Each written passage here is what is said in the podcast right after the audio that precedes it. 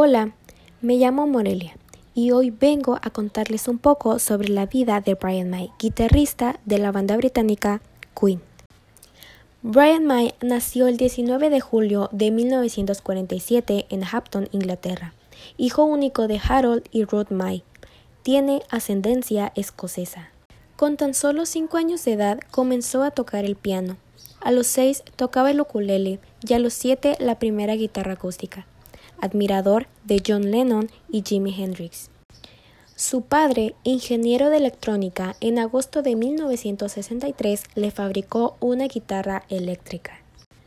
Terminó la carrera de física y trabajó en el Imperial College londinense como posgraduado en la cátedra de astrofísica.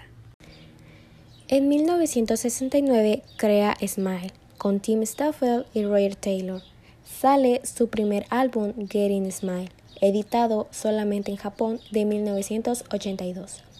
Tim dejó Smile y Brian y Roger formaron una nueva banda con Freddie Mercury y luego John, conocida como Queen.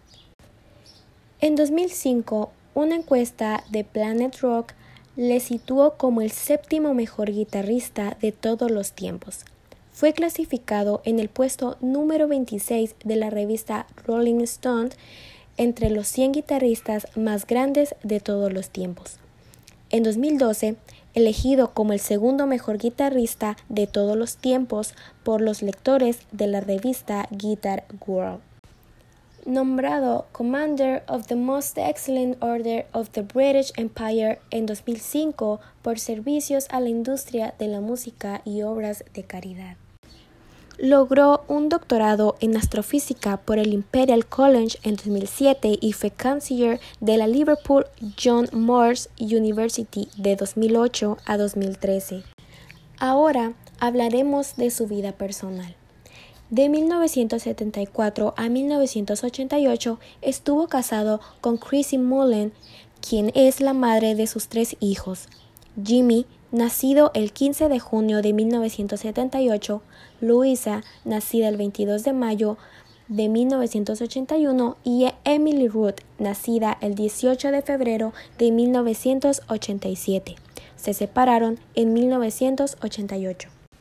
Se relacionó con la actriz Anita Dobson desde mil novecientos ochenta y seis, con la que se casó el dieciocho de noviembre del dos mil. Sufrió una severa depresión a finales de mil novecientos ochenta y principios de mil novecientos noventa, hasta el punto de contemplar el suicidio a causa de su atribulado primer matrimonio, su sentirse un fracaso como marido y padre, por la muerte de su padre y la enfermedad y la muerte de Freddie Mercury.